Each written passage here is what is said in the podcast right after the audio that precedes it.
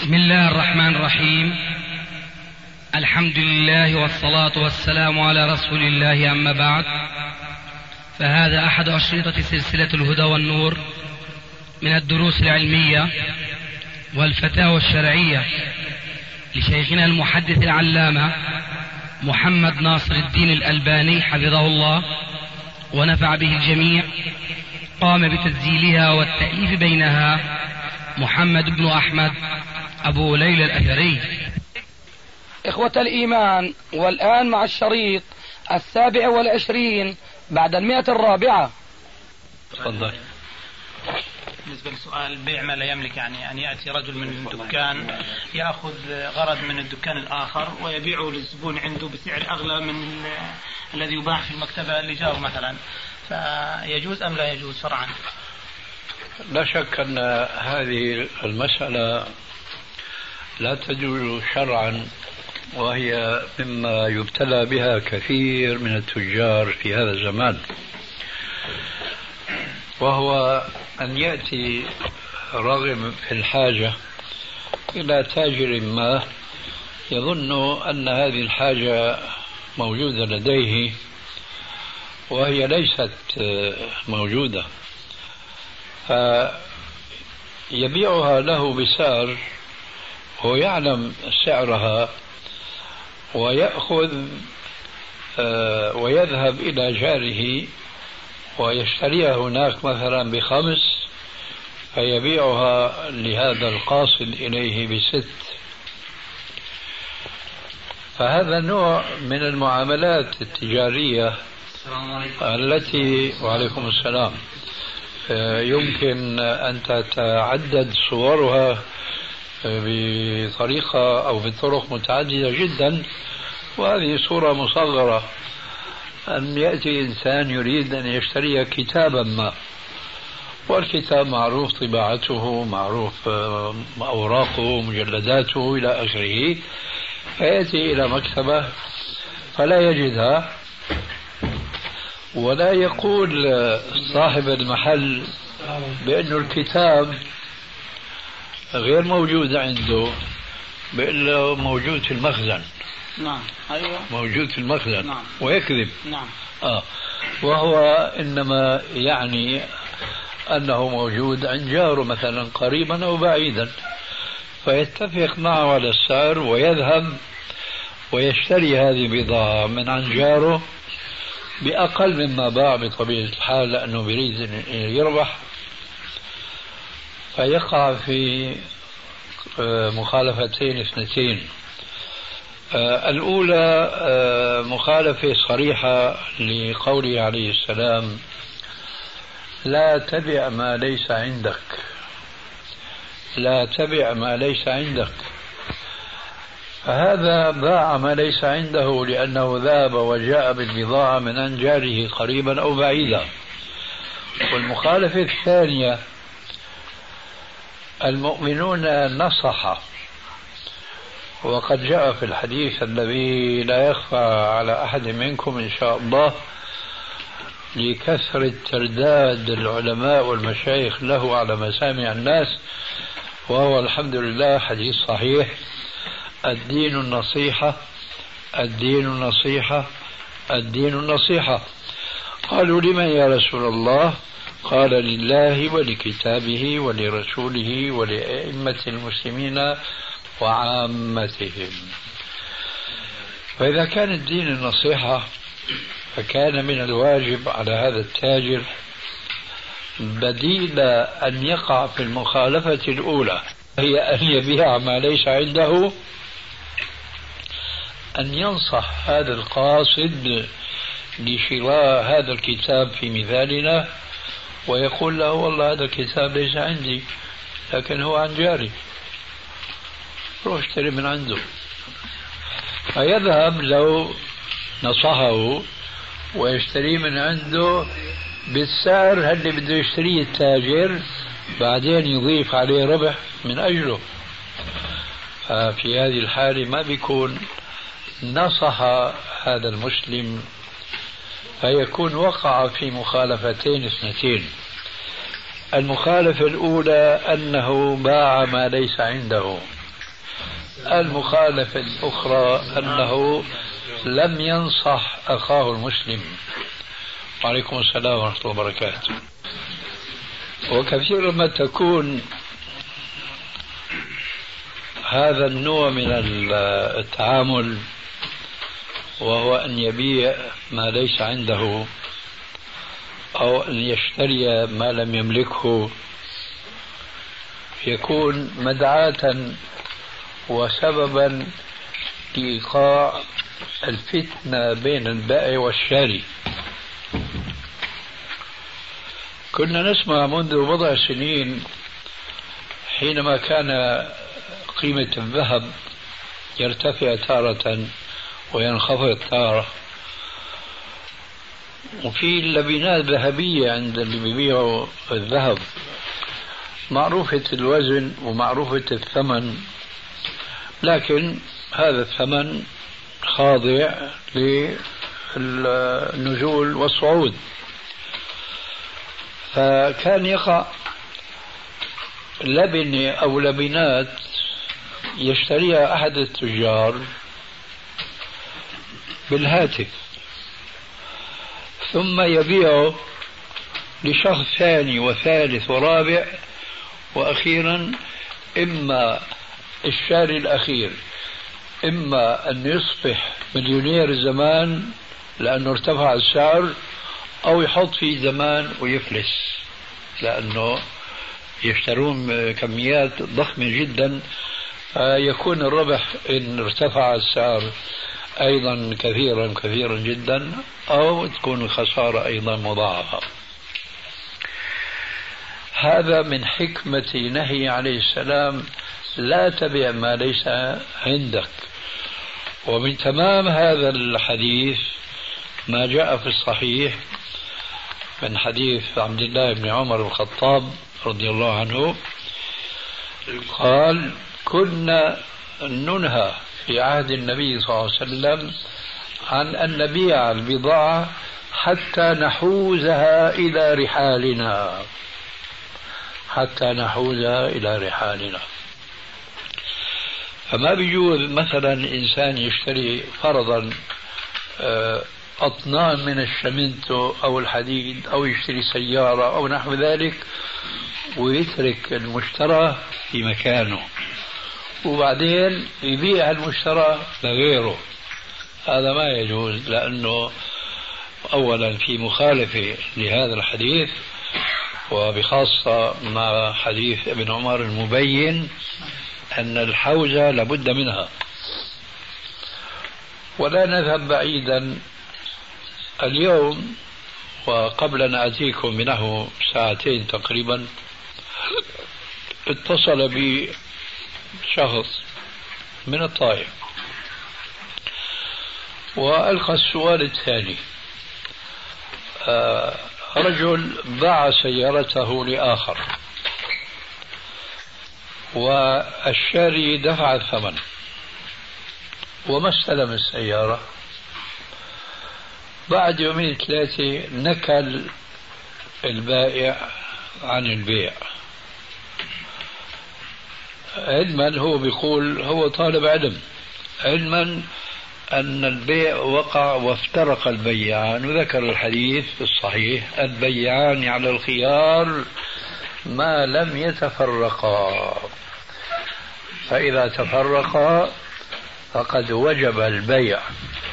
يقول السائل بأن التفرق حصل لكن البائع نكل. فقلنا في الجواب لا يجوز للبائع هذا النكول ويجب عليه أن يسلم السيارة. هذا حكم الشرع بالنسبة لهذا البائع. لكن المشتري حقه أن يطالب بسيارة لأنها صارت ملكا له ولو أنه لم يستلمها.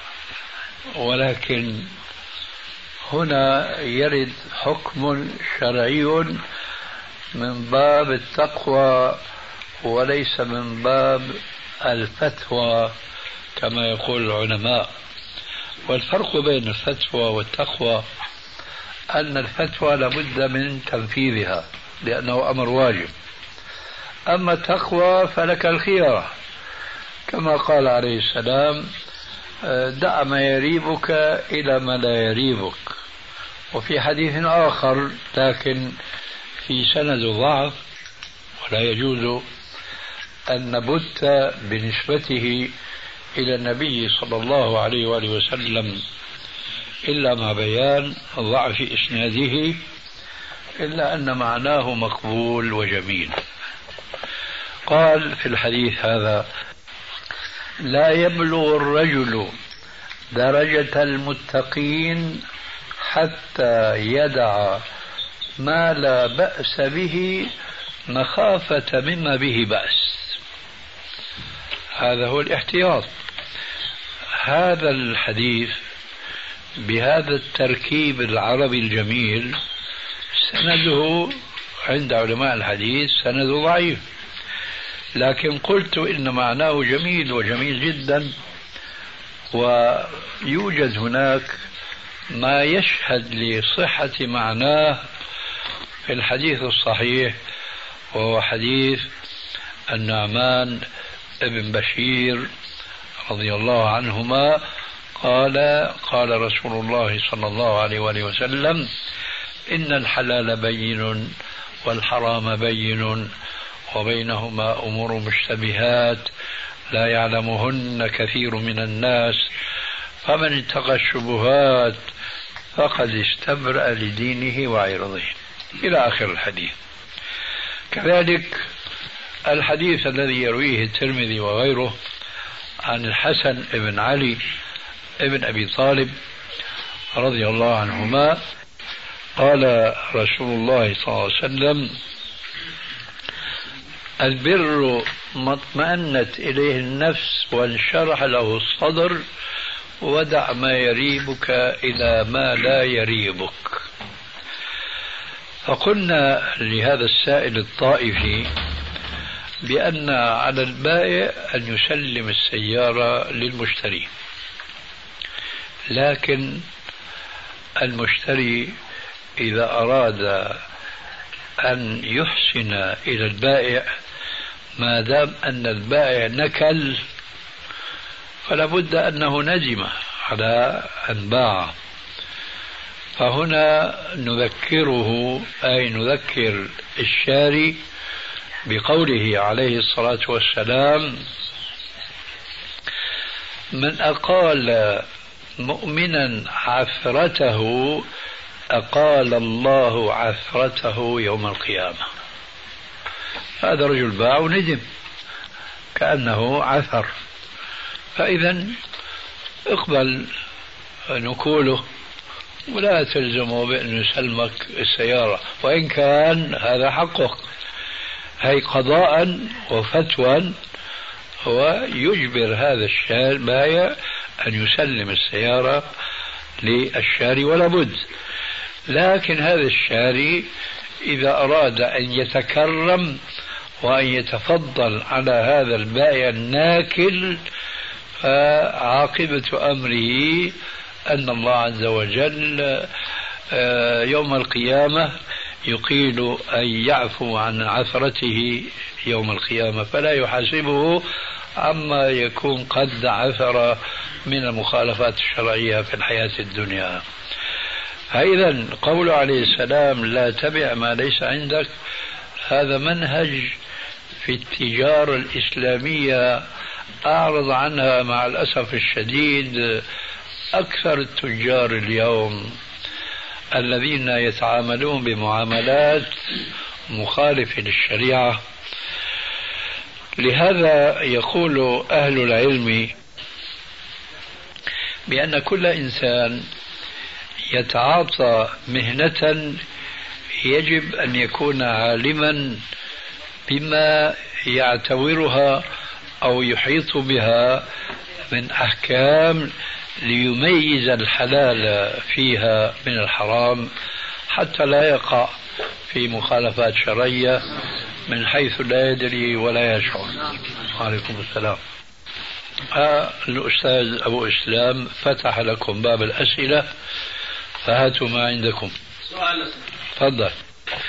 إذا كان أحد طلاب العلم يقلد أحد علماء الحديث في التصحيح والتضعيف وتبين عنده حديث ما أن هذا المحدث صححه في كتاب وضعفه في كتاب آخر ونفس الحديث مبني عليه حكم فقهي فما موقف الطالب من هذا الرأي؟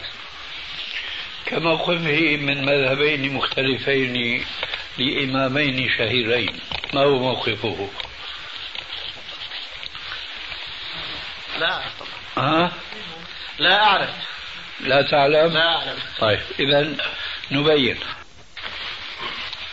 إذا كان السائل ليس عنده مبادئ في علم الحديث وفي علم الفقه فواجبه كما قال تعالى فاسألوا أهل الذكر إن كنتم لا تعلمون. ولا شك أن العالم الذي وقع له قولان في مسألة واحدة. إما أن يكون من الأحياء أو أن يكون من الذين مضوا. فإذا كان الأمر الثاني فهذا لا سبيل للاتصال بهم إلا على طريق استحضار الأرواح. وهذا طبعا الإسلام لا يقره. هذا اسم تعليق بالمحال إذا كان الأمر كذلك عليه أن يتصل والحالة هذه بالعلماء الذين ينتمون إلى ذاك الإمام المفروض أن له قولين في المسألة الواحدة. فهؤلاء يعلمون إما أن يقال القول المتأخر عن عن القول المتقدم فيقدم المتأخر على المتقدم. وإما أن يعلموا القول الراجح من المرجوح بغض النظر عن المتقدم والمتأخر. لأن القاعدة الغالبة وليست بالقاعدة المضطردة أن القول المتأخر ينسخ القول المتقدم. سواء كان هذا القول صدر من رسول الله صلى الله عليه وسلم فيكون قوله المتأخر ناسخا لقوله المتقدم. كذلك شأن العلماء والعلماء ورثة الأنبياء بنص الحديث الصحيح. فإذا افترضنا أن لأحد العلماء المتقدمين قولين اثنين متعارضين في مسألة واحدة فحينئذ القاعدة الغالبة تقديم القول المتأخر عن القول المتقدم. وهذا أمر بديهي جدا ومعقول فكرا أن يؤخذ بالقول المتأخر ويؤثر على القول المتقدم ذلك لأن من طبيعة الإنسان كلما عاش وكلما طال عمره كما أنه كلما طال عمره وهو مؤمن حسن عمله أي ازداد حسنا على حسن كذلك علمه يزداد متانة وقوة على متانة وقوة.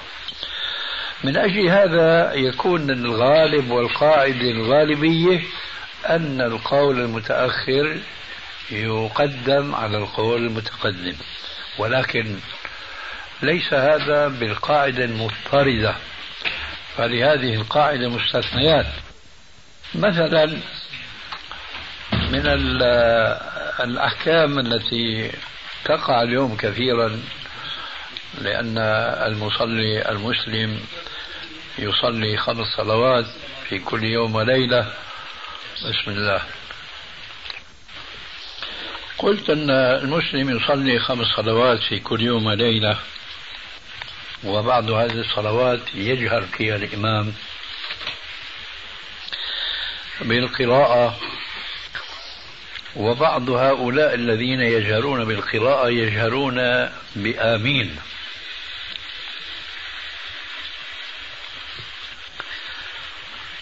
فهل يجهر المؤتم مع الإمام بآمين أم لا؟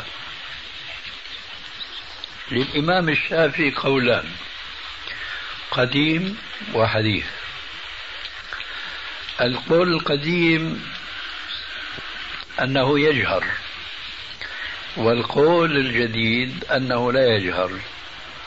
فقام الدليل على صواب القول القديم دون الجديد أي خرج عن القاعدة هذا الكلام كله فيما إذا كان العالم ذي القولين قد مضى ومات. الآن نتكلم عما قد يكون أمس بسؤال السائل من الجواب السابق. فإذا كان العالم ذي القولين حيا. سواء كان القولان كما شرحت آنفا في الفقه أو كما كان السؤال منصبا في الحديث فإذا كان صاحب هذين القولين تصحيحا وتضيفا حيا عليكم السلام. فإما أن يكون من الممكن الاتصال به بواسطة أو بأخرى فهذا هو الطريق الصحيح.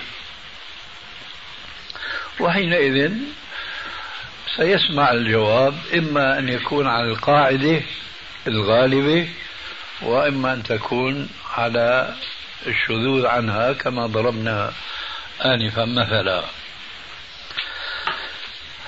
فإن كان لا يمكنه الاتصال بالشخص ذي القولين فننزل درجة أنه ينبغي الاتصال بمن يترددون على هذا الرجل أو آه، يكثرون من الاطلاع على كتبه. فهؤلاء يكونون أعرف برأي هذا الإنسان من غيره فإن لم يمكن جاءت المرحلة الثالثة والأخيرة أن يسأل أهل العلم الذين يشاركونه في هذا العلم في التصحيح والتضعيف. فبأي القولين قالوا أخذ به ولا يكلف الله نفسا إلا وسعها. هذا جواب ما سألته. وإياك.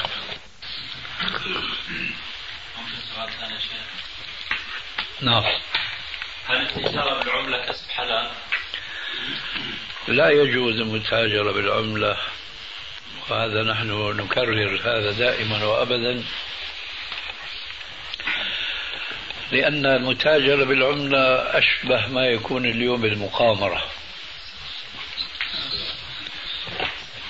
ثم العملة الورقية ليس لها قيمة ذاتية. كانت لها قيمة اعتبارية مقابل نسبة مئوية من الذهب. ثم ألغي هذا النظام. نحن أدركنا ونحن صغار بعض العملات السورية مطبوع عليها أن الليرة السورية يقابلها نسبة معينة من الذهب في البنك. بتقدم 100 ليرة سورية بتأخذ مثلا ليرتين ثلاثة عثمانية ذهب عثمانية. كان هذا من قبل أصبح الآن لا شيء من هذا. فعملة الشعوب خاصة الشعوب المنحطة أو المتأخرة عملتها ورق لا فضة ولا ذهب. فكان المفروض أن العملة الورقية آه، لها نسبة معينة من الذهب. فحينما تشتري عملة بعملة لازم تكون متساوية القيمة من الناحية الذهبية. وهذا اليوم غير موجود. يضاف إلى ذلك هذا الانخفاض الذي يتأثر به العملات الورقية بسبب الحروب أو أسباب أخرى كما هو مشاهد مثلا في لبنان في سوريا ثم في العراق ثم هنا وأخيرا الكويت. ونحن نعرف ناسا كثيرين من التجار أصيبوا بخسارة فادحة لأنهم كانوا يتعاملون بمثل هذه التجارة وأعرف أنا شخصا ممن هناك قرابة بيننا وبينه. لما انتهت الحرب بين العراق وبين إيران تحسن شوي وضع الدينار العراقي. فنزل على السوق ركض ركضا واشترى ألوف مؤلفة لأنه هلأ انتصرت العراق. وراح يرتفع إيش؟ ثمن الدينار العراقي. ما مضى على شرائه إلا أيام ورد انضرب إيش؟ الدينار العراقي. فخسر خسائر بالغة جدا. فلهذين السببين لا يجوز المتاجرة بالعملة الورقية هذه وإنما يجوز منه ما يضطر إليه الإنسان للصرف للحياة والمعيشة التي لا بد منها. أما يشتري ويدخر ويراقب الجو وسوق البورصة طلع نزل فيتصرف مع هذا النزول والهبوط اللي أظن كلنا أصبحنا نعتقد أنه السوق هذا كله بيد اليهود. هكذا يقولون. مع ذلك بتلاقي الناس لا يعتبرون وبيروحوا بيشتروا وبيبيعوا ولا يشعرون بأنهم يقامرون والقمار هو الميسر المحرم بنص القرآن والسنة الصحيحة عن الرسول عليه السلام. يعني ما يدخل ربا في هذا الموضوع؟ هو هذا بالطبع. طيب رجل اشترى مبلغ يعني ولحد الآن موجود عنده يعني آه، لأنه سمع فتوى بالجواز من أحد العلماء. ولكن المبلغ هذا موجود عنده يعني ما يعني ما هي نصيحته؟ نصيحتي انه إنه ما يترقب. إذا كان المبلغ مثلا أنت أردني. وحياتك هنا. ومعاملتك بالدنانير الاردنيه والعملة اللي عندك مثلا دولارات أو مثلا ريالات أو إلى آخره. رأسا تروح تصرفه إلى عملة أردنية. ما تعد تراقب السوق. آه. عندك دولارات مثلا آه رخيص تمسكه. غلي تصرفه. هاي رجعت للتجارة. فإذا كان تورط المتورط فعليه رأسا لما يظهر له هذه الحقيقة أنه يصرف ما عنده سواء ربح أو خسر. لأنه تمويل للتجارة فبيشتري دولار على أساس يحافظ على مستوى معين من البضاعة ما ما بيقدر يشتري البضاعة إلا بهالعملة هذه؟ طبعا. من خارج طبعا استيراد. يعني ما بده يتاجر بنفس ما بده يتاجر بنفس العملة؟ لا بده يشتري هي بترجع للقضية اللي قلناها آنفا. هي بترجع للقضية اللي قلناها آنفا. يعني هلا مثلا أنا بدي أروح للحج. والدنانير هناك ما بيمشوا فبصرفهم هون. شو بصرف؟ ريالات. آه. بس بمقدار ما أنا أحتاجه هناك. فأنت كذلك هنا بدك تشتري بضاعة من هناك. وما بدهم عملة أردنية بدهم عملة إيش؟ ريالات مثلا. كمان تصرفها من أجل هذا؟ نحن بحثنا السابق كان هو المتاجرة بال- بالعملة نفسها. أما تصرف مقدار من العملة بعملة أخرى لأنك لا تستطيع أن تشتري تجارتك التي أنت بحاجة إليها بعملتك البلدية فهذا يجوز. أنا قصدي يعني الاحتفاظ بالمبلغ لحين يعني. ال- يعني الاحتفاظ بالمبلغ لحين يعني على أساس يضلك حافظ على مستوى السعر في السوق. الاحتفاظ بالعملة؟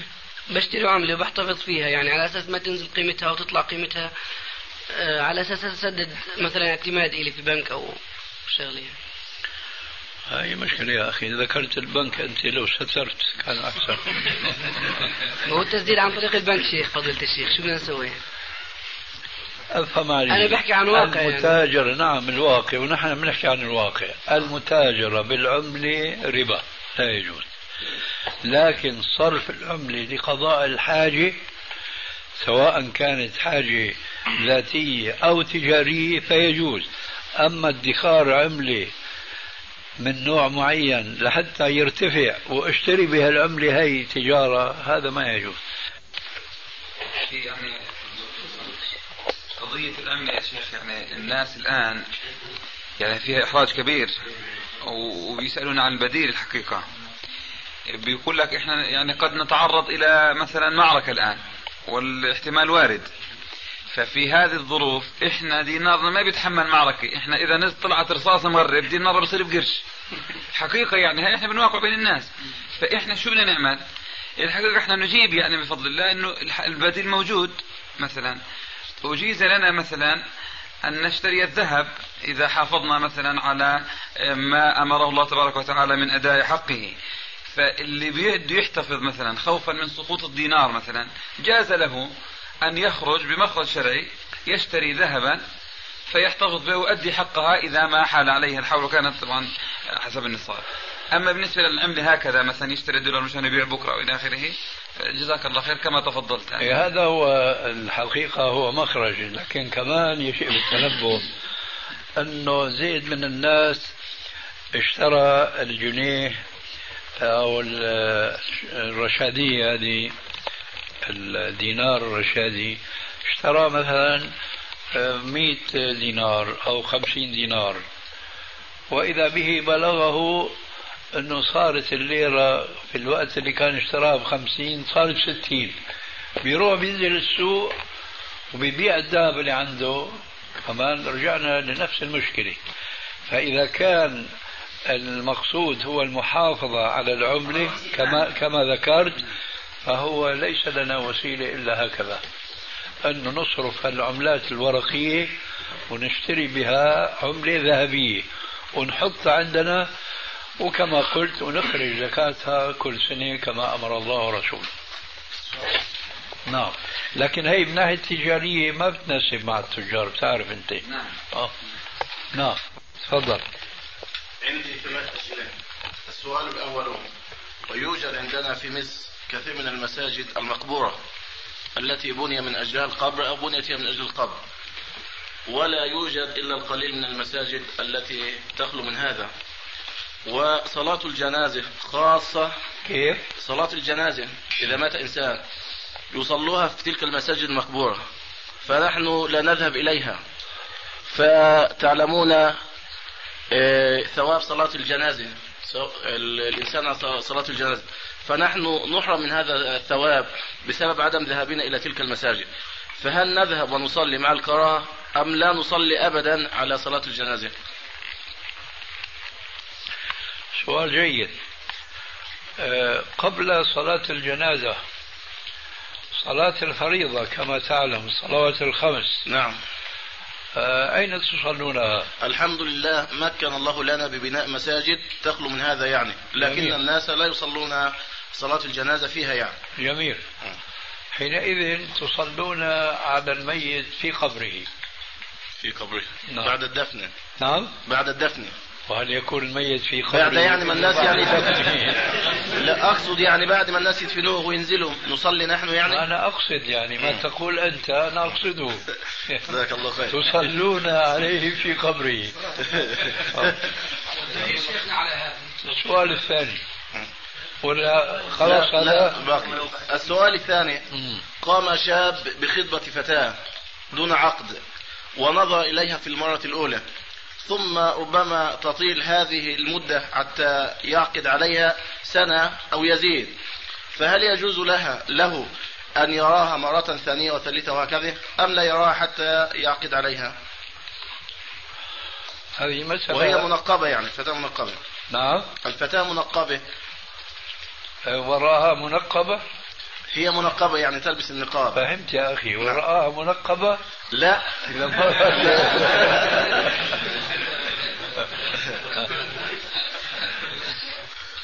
إذا آه، آه، ماذا قصدت بقولك إنها منقبة؟ يعني آه، ربما يريد هذا الشاب أن يذهب في كل أسبوع مثل في وجود أبيها كمحرم وينظر إليها وتنظر إليه طوال هذه المدة يعني. أم لا يراها إطلاقا؟ يعني تلبس النقاب أمامه ولا يراها حتى يتم عليها العقد. ال- الآن وضح شيء مما كان خافيا. لأنه أنا فهمت الأول رآها مرة وبعدين بدي أشوفها مرة ثانية. هلا بدي أشوفها كل أسبوع.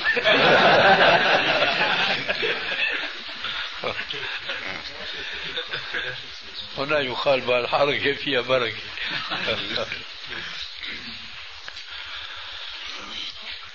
الرؤية كما آه، تعلمون جميعا هي قبل كل شيء ليس لشهوة يبتغيها الرائي وإنما هو تنفيذ لحكم شرعي وهو كما جاء في الحديث الصحيح انظر إليها فإنه أحرى أن يؤدم بينكما. وفي الحديث الآخر انظر إليها فإن في أعين الأنصار شيئا. فإذا رآها هل تأملها؟ نعم كويس مثلا في حدود الحديث الثاني فإن في أعين الأنصار شيئا هل رأى في عينيها شيئا؟ لا نعم إذا لماذا يريد أن ينظر إليها مرة ثانية بل مرات كما فهمنا منك أخيرا؟ لماذا؟ لعله بالحديث انظر إليها. يقول يعني لعل يعني في هذا الحديث ليس فيه تحديد لعدد آه، تكرار النظر. إيه هذا ينقلنا إلى بحث أصولي. الأمر بالشيء هل يستلزم تكرار؟ لا لا يلزم إيه فإذا لا. إذا لا ينظر إليها. شكرا. وهي أن يكون حينما نظر إليها لم يمتع بصره بالنظر إليها لسبب أو آخر وهذا يمكن أن يقع. نعم. مثلا وهذا يمكن كان في قديم الزمان أما اليوم يمكن أصبح نسيا منسيا أن هذا الشاب خجول حيي. ما يستطيع أن يتمكن أن يمكن بصره في خطيبته بحيث أنه آه، يتجلى بهذه النظرة معالمها جيدا. فهو خجول. وهذا كما قلت يعني يمكن اليوم مش موجود يعني. لكن نفترض هذا كسبب. ممكن نفترض سبب ثاني وهذا يمكن يكون واقعيا. أهل البنت من أب وأخ وإلى آخره شغلوه بالحديث معه عن أنه يمتع بصره فيها. ففعلا هو ما تمكن من الوصول إلى الغاية التي أراد الرسول حينما قال انظر إليها فإنه أحرى أن يؤدم بينكما. والأسباب عديدة وسوف لا أكشف سرا إذا ما حدثتكم بما وقع لي.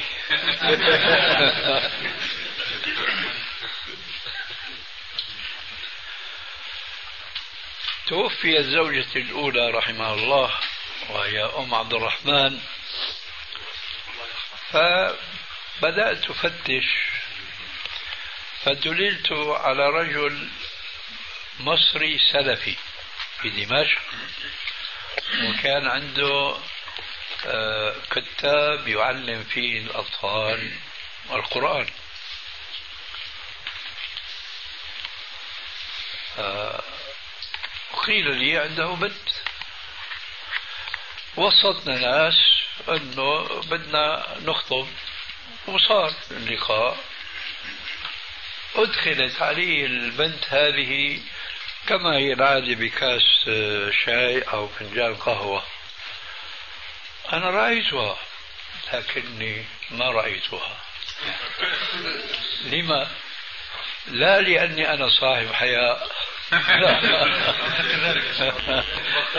وإنما رأيتها ما رأيتها لأنه تبين لي أنها مزينة مغدرة بالبودرة والحمرة وإلى آخره.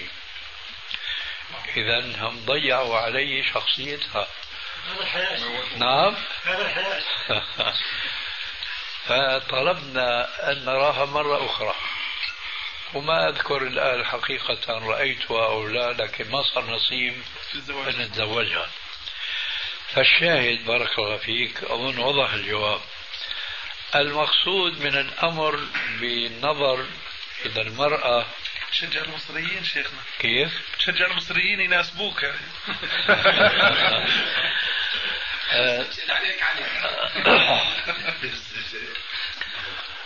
والآن تذكرت شيئا لابد من ذكره. أنتم تعلمون أن الأصل في النظر إلى المرأة لا يجوز. آه. فبالإضافة إلى ما طرحته آنفا من السؤال وقلنا ينبغي أن نعود إلى قاعدة أصولية. هل الأمر بالشيء يستلزم التكرار؟ كان الجواب الصحيح لا. فالآن أستدرك شيئا آخر فأقول بالإضافة إلى أن قوله عليه السلام انظر أن هذا لا يستلزم التكرار فإنه خلاف الأصل. هذا النظر خلاف الأصل. الأصل أن النظر الرجل إلى المرأة حرام. وقل للمؤمنين يغضوا من أبصارهم ويحفظوا فروجهم كذلك النساء. فلا يجوز إذا أن يكرر الخاطب نظرته ثانيا وثالثا لا لتحقيق الهدف الذي رمى إليه الرسول عليه السلام بسبب حصول سبب من الأسباب المانعة من تحقيقه كما ذكرنا وضربت لكم مثلا بنفسي آنفا. آه فإذا كان الأصل أنه لا يجوز النظر إلى المرأة إلا للخطبة ولا تقول الخطبة كما يقول بعض الناس لأن الخطبة بتكون للخطبة مش للخطابين. فالمقصود فالغاية من الخطبة هو أن يراها ويكون على بصيرة هي سمراء هي بيضة هي برصة هي شقرة إلى آخره. فإذا حصل هذا الهدف بالنظرة الأولى حرم عليه أن يكررها. وإذا لم يحصل لسبب مش شهواني فحينئذ يجوز له أن يكرر مرة ثانية. أما مرات فلا. واضح الجواب؟ هذا الثاني والثالث. إذا سمحت الشيخ على هذا السؤال يعني. تفضل. هل المقصود بالنظر إليها كما يفعل الناس في هذا الوقت أم يعني كما قال جابر كنت أختبئ لها؟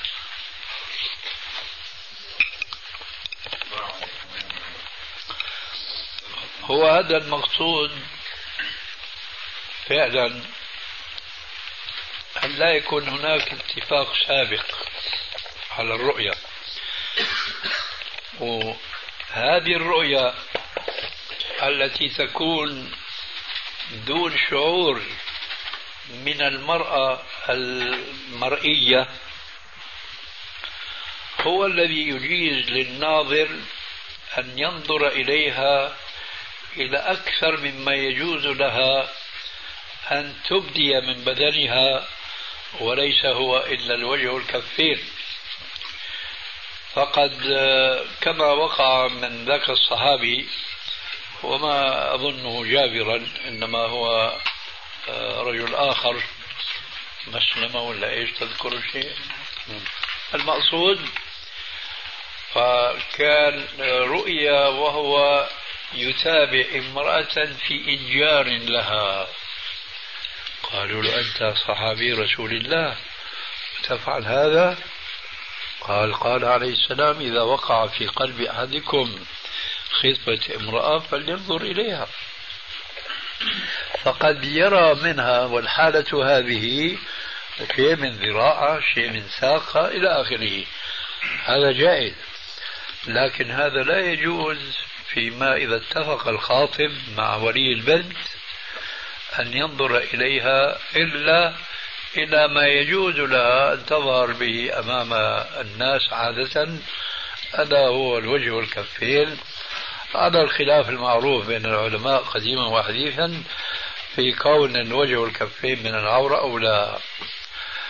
فخلاصة القول أن النظرة الأولى هي مباحة نصا أما النظرة الثانية فلا تباح إذ إلا إذا لم تتحقق الغاية من النظرة الأولى. أما التكرار أما كل, كل أسبوع يروح يزور أهله ويراها وينظر إليها فهذه طريقة أوروبية ليست لها صلة بالشريعة الإسلامية. السؤال الثالث السؤال الثالث أحد الأخوة في الله يعمل بالجيش ضابط. ومن الله عليه من الناحية الدينية وهو يقوم بالخطابة والدروس ونحو ذلك. ولكنه كما تعلمون بالنسبة لحكم الجيش أنه حليق. ونحن نعلم بوجوب اللحية إطلاق اللحية. وكذلك هذا الأخ يحدث بذلك ويحدث الناس في دروسه وخطبه ونحو ذلك. وهو الآن يقوم بالخطابة والدروس ونحو ذلك. ولكن كثيرا من الشباب لم يصلون خلفه بل اعتزلوا المسجد الذي هو يصلي فيه إماما لأنه يصلي حليق. فهل هذا جائز أم لا؟ يعني هل الصلاة خلفه يعني؟ لا بالنسبة للصلاة إن شاء الله صحيحة. لكن هم يقولون هو ليس يعني مثله في الكفاءة الدينية. ولكن هم يقولون عليه أن يعتزل الخطاب والدروس لأن هذا مسجد على السنة ولا بد وأن يظهر بالمظهر اللائق وهو باللحية ونحو ذلك. فيود يودون يعني هؤلاء الشباب أن هذا الأخ يعتزل الخطاب والدروس أو يخطب فقط ولا يصلي بهم إماما. يعني إذا نزل على المنبر أحد الإخوة الثانيين يدخل يصلي إمام وهو لا يصلي به. وربما هذا يحدث في قلب الأخ شيء ونحو ذلك. طيب هذا المسجد آه، ليس له إمام راتب؟ لا إحنا بنينا مساجد ربنا من علينا ببناء مساجد. ليس لها إمة. ليس لها إمة. نعم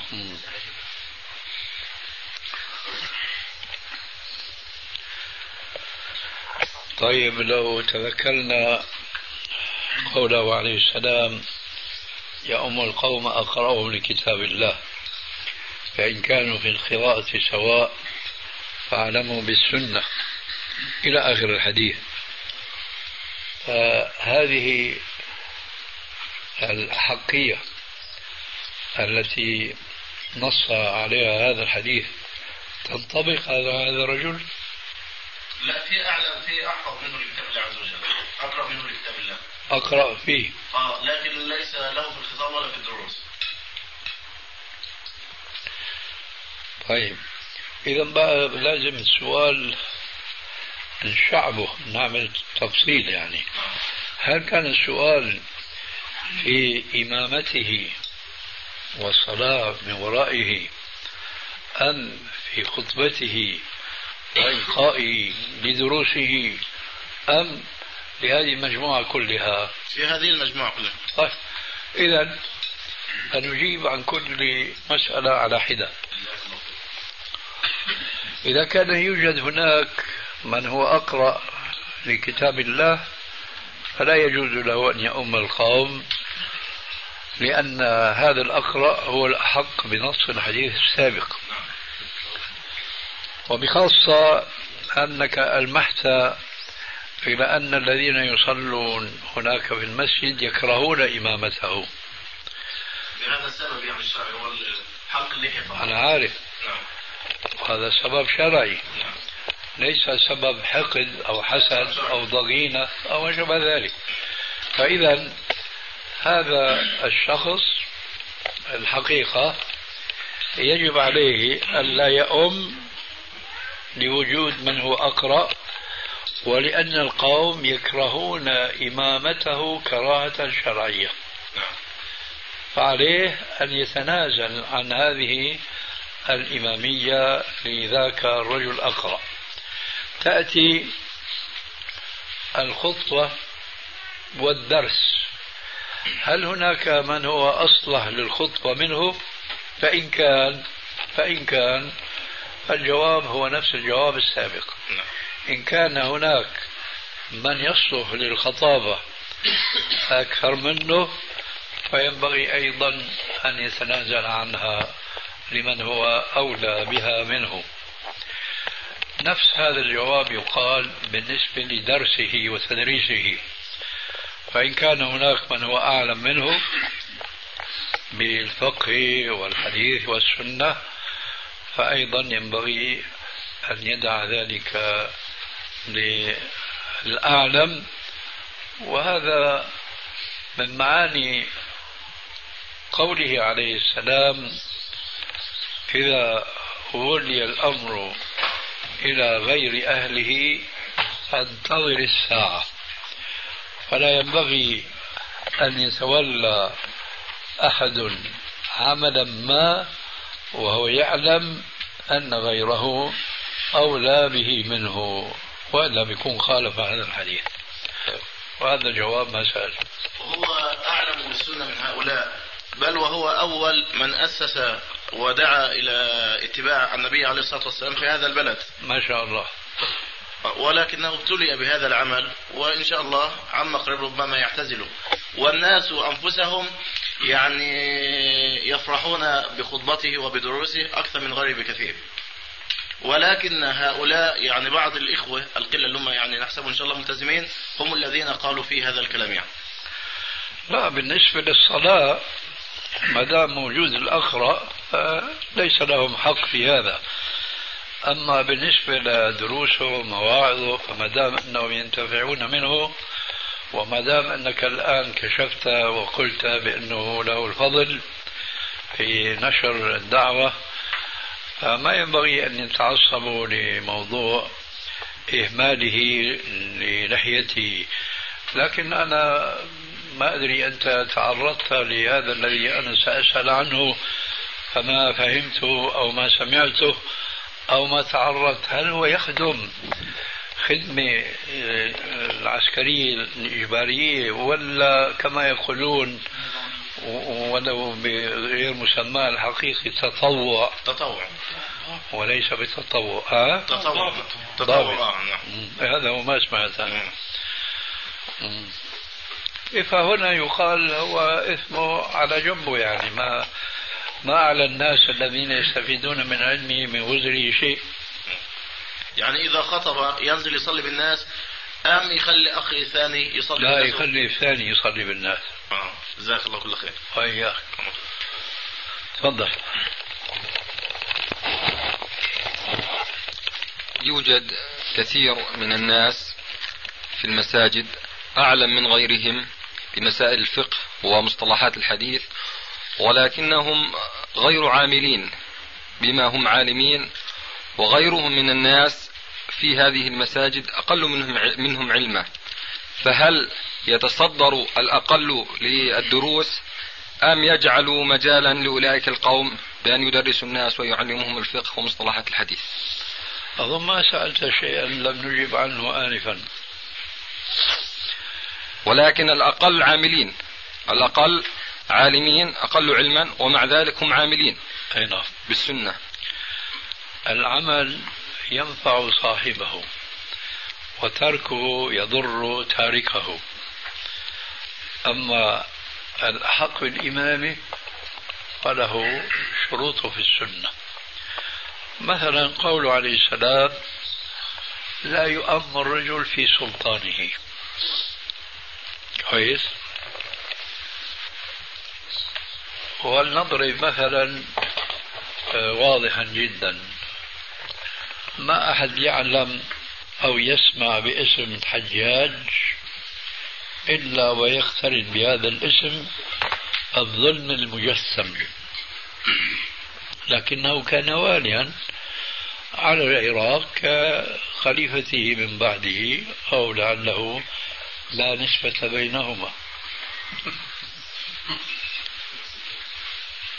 فإذا حضر سعيد بن جبير هناك مثلا هو أعلم وأتقى وإلى آخره. فهل يؤم ولا يؤم الحجاج شرعا؟ من الذي يؤم؟ حجاج لأنه سلطان. إذا هنا لا ننظر للأصلح وإنما ننظر للنص أي رجلين ينطبق عليه فمن نبذه. الآن ندخل في واقعنا. يؤم القوم أقرأهم لكتاب الله. رجل قارئ حليق وله ضابط حليق ككثير من الناس. ابتلوا بالعادة أوروبية إنجليزية فرنسية إلى آخره. ومع أنهم يعيشون أحرارا ولا يعيشون محكومين بنظام أجنبي بنظام كلوب لا يعيشون أحرارا. مع ذلك فهم حليقين. فقد يكون في هؤلاء الحليقين من هو أحفظ لكتاب الله من كل المشايخ اللي من طول لحيتهم لازم يوزعوا قسم منها للحليقين هذول. فمن يؤم طبق الحديث. يؤم القوم أصلحهم أتقاهم أورعهم. لا ما قال الرسول شيء من هذا. قال يؤم القوم أقرأهم لكتاب الله. فإن كانوا في القراءة سواء فاعلموا بالسنة. أعلموا بالسنة كمان طلع علي مع الأسف ليش؟ لأن العلم جعله مهنة كما هو شأن كثير من الناس اليوم. نقول يا أم أما كونه علي يا أخي هذا وزر عليه لا تزر وازرة وزر أخرى. فإذا سؤالك أنت لا يخرج عن هذا كله. صحيح هناك أعلم عفوا أعمل وأتقى وأورع لكن هذا الذي دونه في ذلك فوقه في تحققه بالشروط التي تؤهله أن يكون إماما. واضح؟ واضح طيب. ولكن يعني لا نأخذ من هذا الحديث فقها أن الناس في هذا الزمان أكثرهم عوام يقتدون بهذا الإمام كما تعلمون فضيلتكم في هذا البلد وفي غيره أن الناس يهتمون بكلام الإمام أكثر من غيره فيقتد فيقتدون به كثير من العوام بحلق لحيته. وكثير من الناس أيضا من هؤلاء العوام لا يعرفون حكم اللحية وبل يقولون أنها سنة وهو ما هو المعروف عنهم. فلا نأخذ من هذا الحديث أن يدخل أحد أهل السنة للإمامة؟ لا. لكن نأخذ منه شيء ما ترضاه وهو أن هذول الجماعة الطيبين مش قائمين بواجبهم طيبين ما يرضى شلون؟ العاملين غير عاملين؟ لا هذول الناس العاملين الطيبين مش قائمين بواجبهم فهمت علي؟ فهمت عليك ولا أشرح؟ لا فهمت عليك. جزاك الله خير. وإن شرحت يكون تكرما منك. نعم. وإن شرحت يكون تكرما منك. طيب ما عندي مانع بطبيعة الحال. إخوة الإيمان تتمة الكلام في الشريط التالي. هذا الإمام الذي يؤم الناس وهو حليق. في رأي أولئك الخاصة الذين أشرت إليهم ووصفتهم بأنهم دونه في العلم والفقه والقراءة لكنهم خير منه في العمل بدينهم واتقائهم لربهم.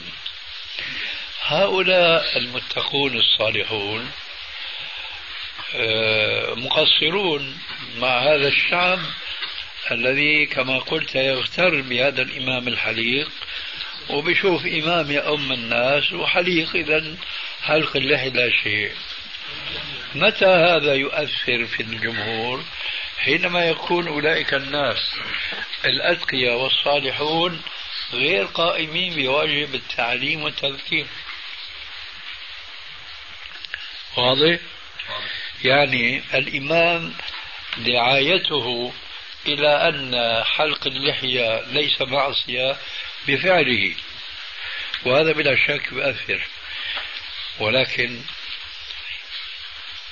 هذا الفعل سوف يذهب أثره إذا ما قام الصالحون العالمون بأن حلق اللحية معصية ومعصية كبيرة سيتنبه الشعب الذي يضطر أن يصلي وراء هذا الإمام الحديث ويعرف أن ما يفعله الإمام